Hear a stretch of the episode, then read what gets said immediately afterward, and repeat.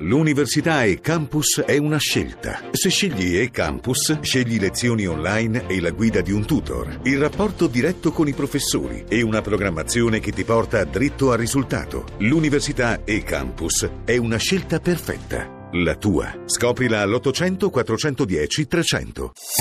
Voci del mattino.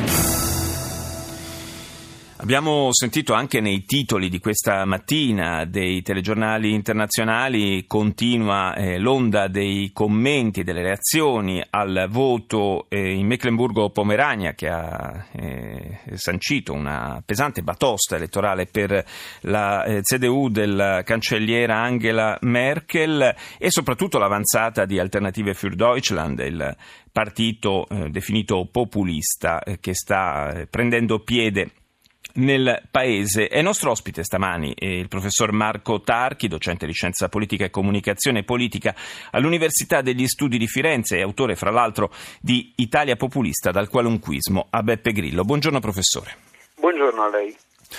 Dunque, eh, il, il dato che arriva dalla Germania è un dato eh, importante, eh, sia perché si va ad aggiungere a una serie eh, di risultati elettorali e, e movimenti di opinione in altri paesi europei che hanno un po' la stessa matrice, possiamo dire, sia perché, eh, indipendentemente dal fatto che poi alle prossime elezioni eh, l'AfD possa eh, ulteriormente accrescere i propri consensi, e gli effetti si sentiranno probabilmente da subito eh, anche nella, nella politica da parte di questo governo tedesco guidato dalla Merkel.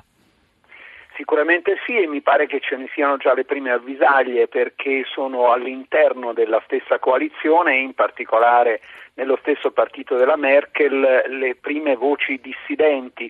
Si comincia a mettere piuttosto palesemente in discussione soprattutto la politica sull'accoglienza di immigrati e rifugiati, e probabilmente questo tipo di atteggiamento, di critica, non farà altro che aumentare nei prossimi tempi. Credo che molto importante da questo punto di vista sarà il risultato della ripetizione dell'elezione presidenziale in Austria, previsto ora a ottobre, perché se per caso dovesse ribaltarsi il contestatissimo risultato della precedente tornata, cioè quindi non dovesse vincere il verde Van der Bellen, ma dovesse invece avere successo proprio il candidato populista Hofer, beh, questo avrebbe dei riflessi indubbiamente non solo in generale in Europa, ma molto più particolarmente in Germania. Proprio in questi giorni il nostro ministro degli esteri Paolo Gentiloni ha ipotizzato eh, la, l'individuazione di un nucleo, di un, possiamo dire un nocciolo duro del, dell'Unione Europea, un nucleo di sette, massimo dodici paesi eh, che potrebbero eh, spingere su una maggiore integrazione eh, legata alla moneta unica, a Schengen, eh, insomma partendo da, da, queste, da questa piattaforma aumentare appunto il livello di integrazione. Eh, però molti dei paesi che dovrebbero far parte di questo nucleo eh, sono paesi nei quali i movimenti mh, che si esprimono contro eh, la, la, l'integrazione europea, contro la moneta unica, contro la condivisione anche dei problemi legati all'immigrazione, eh, insomma sono movimenti che, che pesano, e il, il futuro dell'Unione Europea, anche ridotto a un nucleo più piccolo, sembra abbastanza complicato da prevedere.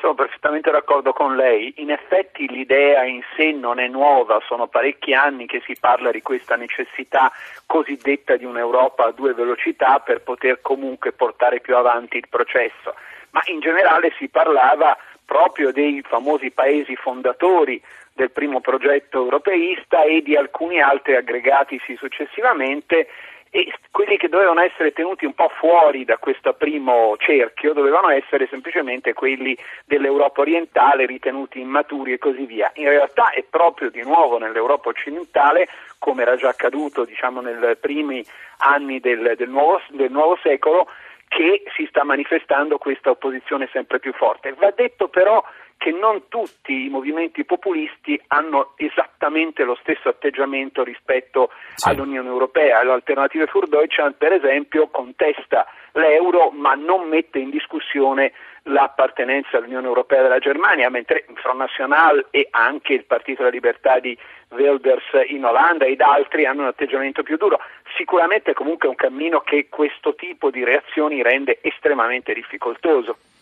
Grazie, grazie al professor Marco Tarchi per essere stato con noi questa mattina.